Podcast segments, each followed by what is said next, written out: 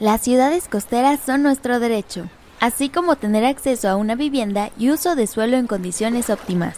Pero, ¿qué pasa cuando no tenemos esas posibilidades y familias comienzan a construir sobre áreas naturales protegidas o territorios en riesgo?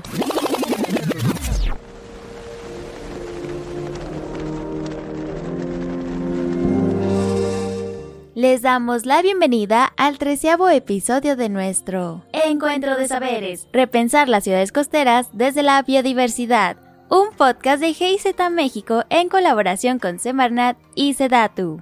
En este capítulo conversaremos sobre nuestro derecho a las ciudades costeras, así como las repercusiones sociales, ambientales y culturales que tienen los asentamientos urbanos irregulares en ellas. Conduce Beatriz González, asesora técnica de GIZ México. Comenzamos.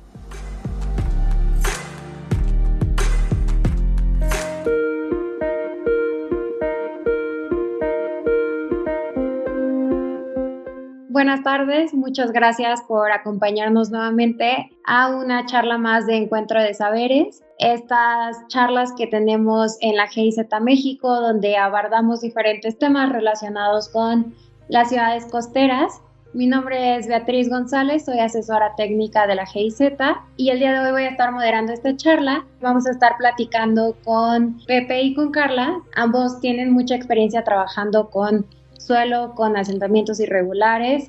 Lo que queremos abordar el día de hoy básicamente pues es destacar cuáles son esos impactos que se tienen tanto sociales, ambientales, económicos e inclusive culturales cuando eh, utilizamos los recursos y las áreas naturales protegidas en ciudades costeras para uso de viviendas irregulares y cómo podemos encontrar este balance ante la disyuntiva de las áreas naturales que se tienen que preservar y ofrecer la vivienda adecuada, asequible para las personas y que todos puedan tener como un acceso a tenencia de suelo y a toda la infraestructura que esto conlleva. Voy a empezar presentando primero a, nuestros ponentes. Carla Luisa Escofía Duarte es abogada por la Universidad Autónoma de Yucatán y es maestra en Derechos Humanos y Democratización por la Universidad Externado de Colombia. Ha participado en distintos litigios estratégicos ante el Poder Judicial Federal y el Sistema Interamericano de Protección a los Derechos Humanos. Actualmente es directora del Centro de Derechos Humanos de la Facultad Libre de Derecho de Monterrey y es columnista en Animal Político a través de su seudónimo Calicho Escofier. Y nuestro otro ponente es José Alfonso Iracheta Caro. Es director general del Instituto Nacional del Suelo Sustentable, o el INSUS, como muchos lo conocen. Es licenciado en Economía por la Universidad Iberoamericana. Tiene una maestría en Administración y Políticas Públicas por el Centro de Investigación y Docencias Económicas y también tiene estudios de maestría en desarrollo sustentable por el Foro Latinoamericano de Ciencias Ambientales. Además es doctor en asuntos políticos con especialidad en política urbana ambiental por la Universidad de Indiana Bloomington y es especialista en investigación sobre temas de política de suelo y política ambiental urbana metropolitana, calidad del aire el agua, movilidad y bueno, otros temas urbanos. Entonces, muchísimas gracias por haber aceptado la invitación a ambos. Vamos a dar inicio con la primera pregunta. Sabemos que existen los impactos, ¿no? Cuando tenemos ocupación informal en zonas costeras, principalmente en zonas de áreas naturales protegidas, pero en el trabajo que ustedes han hecho, con la experiencia que ustedes tienen, ¿cuáles consideran que son como es, los principales impactos sociales, ambientales, económicos, culturales que se tienen cuando sucede esta situación? Carla, ¿quieres comenzar y ya luego pasamos con Pepe? Yo creo que hay que partir de cuestionarnos el concepto de asentamiento informal. ¿Qué hace un asentamiento que sea informal? Porque hay que reconocer que en México hay muchos llamados hoy asentamientos informales que realmente eran comunidades, barrios, puertos, pueblos que se habían formado desde hace mucho tiempo y desde antes de que iniciase la regulación urbana como tal eh, contemporánea en México cuando se establecen las, las áreas naturales protegidas, cuando se establecen ciertos usos de suelo a mediados de los 60, 70, 80, incluso de manera tardía ya en los 2000, lo que ocurrió es que hubieron comunidades que de la noche a la mañana pasaron a ser, entre comillas, ilegales, ¿no? Eh, recordamos que el derecho nos dice que es no lo permitido, pero no nos dice realmente cuál es el origen o la naturaleza de las cosas que prohibimos o que permitimos. En ese sentido, hay que recordar que si bien hay muchos asentamientos de reciente creación en zonas de humedales, de manglares, etcétera, hay muchos que son históricos y que no necesariamente la presencia humana va a generar un daño en los procesos hídricos que pueden tener, por ejemplo, los manglares, por poner un ejemplo muy específico, precisamente porque incluso desde una perspectiva de los derechos humanos eh, se ha establecido, por ejemplo, la, la Suprema Corte, que el derecho al medio ambiente tiene una doble vía. Por un lado es la protección del Estado al medio ambiente, pero también una responsabilidad de los particulares de que permitamos que la naturaleza pueda seguir sus ciclos, sus procesos, pues para mantener la vida que alberga nuestro planeta y nuestros ecosistemas.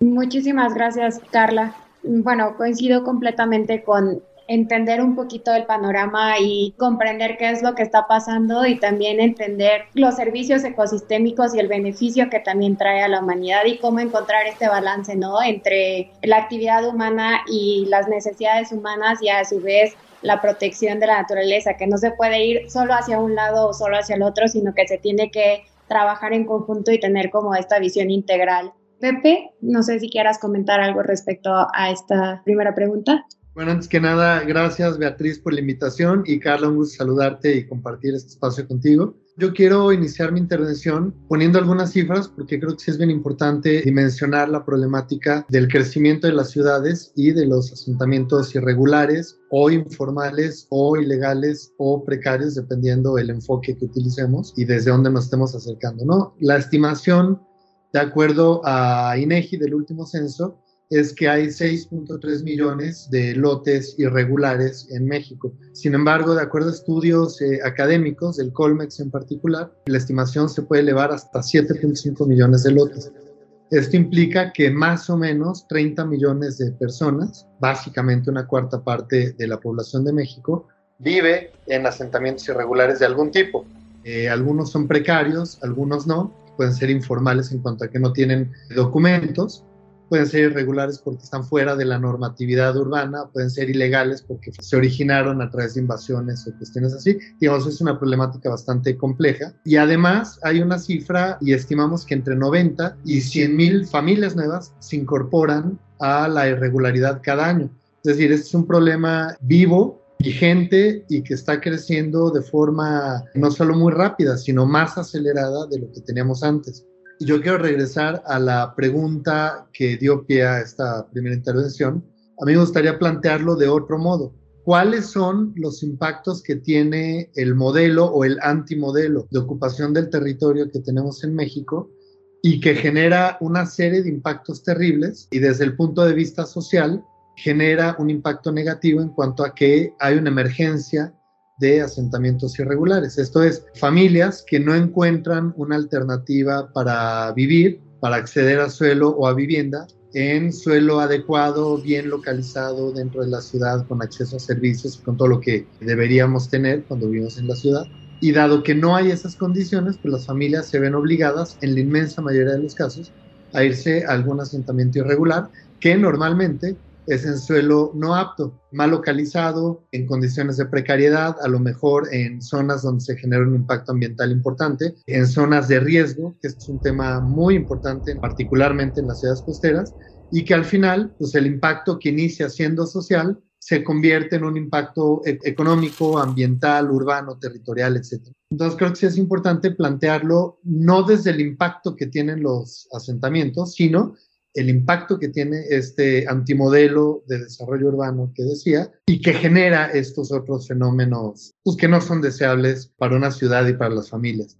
Muchísimas gracias, Pepe. Me llama mucho la atención o me parece muy importante cómo los asentamientos o las personas que viven en estos asentamientos es tan complejo que se tiene que considerar las partes culturales e históricas que mencionaba Carla, de cuánto tiempo tienen viviendo, de la discriminación, de las problemáticas sociales que han llevado, por ejemplo, en zonas costeras, el incremento de turismo y que por ende tienen que migrar hacia ciudades costeras en la búsqueda de oportunidades laborales, la gentrificación que ha hecho que el suelo incremente el precio y ya las personas no puedan pagar en esto, como hay diferentes tipos de viviendas y de asentamientos informales, como mencionabas, Pepe, precarios, informales, ilegales, y cómo todo esto pues hace aún más complejo el poder trabajar y abordar estos temas y de brindar el derecho a la vivienda, el derecho a la ciudad, el uso de las zonas costeras libres y que las personas puedan disfrutar de esto y a su vez la protección, la conservación y el uso responsable de los beneficios que las áreas naturales nos ofrezcan, ¿no? Y dado esto, la siguiente pregunta sería, ¿qué instrumentos de planeación o políticas son indispensables en esta problemática y cuáles han sido, desde su experiencia, las limitantes que han hecho que no se puedan implementar de manera eficiente, que no se puedan tener estos resultados que mencionaba Pepe, ¿no? Estas buenas prácticas. Entonces, a lo mejor ahorita en esta pregunta cambiamos el orden y empezamos con Pepe y luego continuamos con Carla. Este es el, el, tipo de preguntas que más me gustan porque hay muchos instrumentos que son fundamentales, que están a disposición, que se conocen técnicamente, pero simplemente no hemos o hemos decidido no ponerlos en práctica en nuestro país. Parto del más básico, ¿no? El impuesto predial. El impuesto predial es el instrumento de política de suelo más relevante que tenemos en todo el país. Y sin embargo, cuando uno ve las cifras o si nos comparamos con otros países, nos damos cuenta que estamos realmente muy lejos de lo que podríamos aspirar. Y en el caso de ciudades costeras, sobre todo aquellas con vocación turística, pues este potencial es enorme, es el más grande de todas las ciudades del país. Sin embargo, eh, si vemos la historia de la ocupación del territorio y del desarrollo turístico en nuestro país, pues vamos a ver que son grandes oportunidades para los grandes capitales y para quien quiere invertir y desarrollar a costa de las comunidades locales, del ambiente local, de las ciudades y de todo lo que implica. Entonces, uno va a cualquier ciudad y la zona turística está maravillosa, pero te sales una cuadra y puedes encontrar situaciones de absoluta precariedad que uno no se explica cómo es posible que no se traduzcan los beneficios de este eh, desarrollo turístico y que se trasladen a un desarrollo de la ciudad y de su gente. Ahora, el impuesto predial por sí mismo no es, un, no es suficiente para orientar la toma de decisiones, ¿no? Tenemos evidentemente la planeación urbana, que es un instrumento importante, pero que eh, se tiene que traducir en mecanismos adecuados de instrumentación. No siempre hay planeación, en algunos casos hay mala planeación y en muchos casos hay muy buena planeación. Pero estos instrumentos se traducen en grandes diagnósticos, en medianas estrategias y muy pobres mecanismos de instrumentación. Entonces, discutimos mucho lo que está mal, discutimos mucho lo que podríamos hacer, pero casi no discutimos cómo lo vamos a poner en práctica. Y aquí es donde entran justamente los instrumentos. Desde la propia planeación podríamos hablar de eh, aprovechar el potencial de desarrollo que tiene una ciudad a través de las propias zonificaciones y densidades, tener mecanismos mucho más flexibles de lo que tenemos hoy, que son mecanismos muy rígidos, muy cuadrados, y que generan una escasez artificial de suelo, sobre todo a través de las densidades. Y esto se podría complementar con otros instrumentos de suelo, como eh, la venta de derechos de desarrollo, el intercambio de potencialidades, las contribuciones por mejoras y otros muchos que hay. Como comentaba Pepe, no hay una solución, no hay una varita mágica y por supuesto todo lo que se comenta acá tiene el pie de página con la lista de depende de qué lugar estamos hablando, de qué zona del país, etcétera. Por un lado, es el tema de la adecuación legislativa. Se suele creer que la parte legislativa poco tiene que ver con el, desarrollo urbano, salvo los permisos de uso de suelo. Sin embargo, un poquito lo que comentaba al inicio, creo que sí hay que hacer una relectura del marco legislativo que interviene en al momento de planear las ciudades, ¿no? Em, por algo se habla de sistema jurídico. Yo siempre a mi alumnado le comento que el sistema jurídico es justo como un ecosistema ¿no? Que hay varios animales, varios elementos que están coexistiendo. Mover uno eh, afecta al otro y lo mismo ocurre con el derecho. Entonces, ¿qué ocurre cuando, por un lado, no solo no has hecho, ejemplo, adecuaciones en materia de predial, en materia de captación de, recursos para los municipios y las comunidades, tampoco has hecho la, adecuación de los usos de suelo, etcétera, pero además tienes una legislación que criminaliza a los asentamientos, ¿no? Y que tiende a dividir las ciudades con este binarismo artificial de lo que es la ciudad legal y la ciudad ilegal. Cuando realmente las historias de, de nuestras ciudades y la forma en la que se han dado los procesos de urbanización en América Latina, pues tienen muchos grises, ¿no? De hecho, sobre todo porque la autoconstrucción progresiva es realmente la forma, digamos, natural, si es que hay una en la cual se han creado nuestras ciudades, ¿no? Entonces, el enfoque, digamos, punitivista tiene mucho que ver porque esto ayuda y facilita o justifica que ciertos actores busquen desplazar a otros en desventaja. Hay muchos enfoques que intervienen en la comprensión de nuestras ciudades. Comparte tus dudas y comentarios usando el hashtag Sin diversidad no hay ciudad.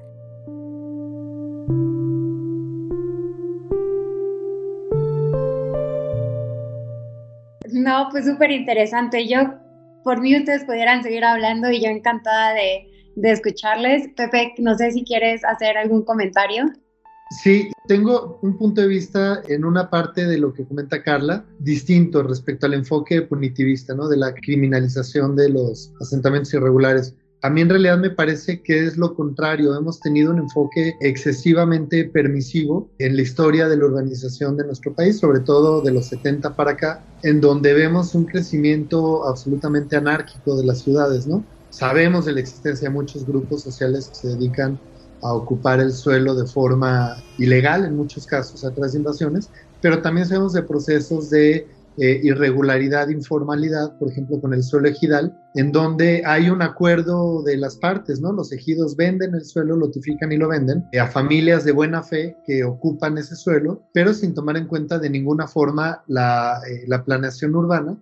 Y no hemos tenido autoridad eh, en los últimos 40 o 50 años que tenga la capacidad de construir políticas públicas que orienten esta ocupación del territorio. No digo que lleguen con la policía a sacar a la gente de ninguna forma, pero tampoco han habido políticas que orienten el desarrollo y que generen condiciones adecuadas para toda la gente. Entonces, lo que vemos hoy pues, es un crecimiento gigantesco de las ciudades. O sea, eh, otro dato, las ciudades han crecido 2.3 veces más que la población, lo que nos habla de un crecimiento expansivo con mucho menor densidad eh, y que ocupa cada vez más territorio con mayores impactos. Quiero pasar a la siguiente pregunta.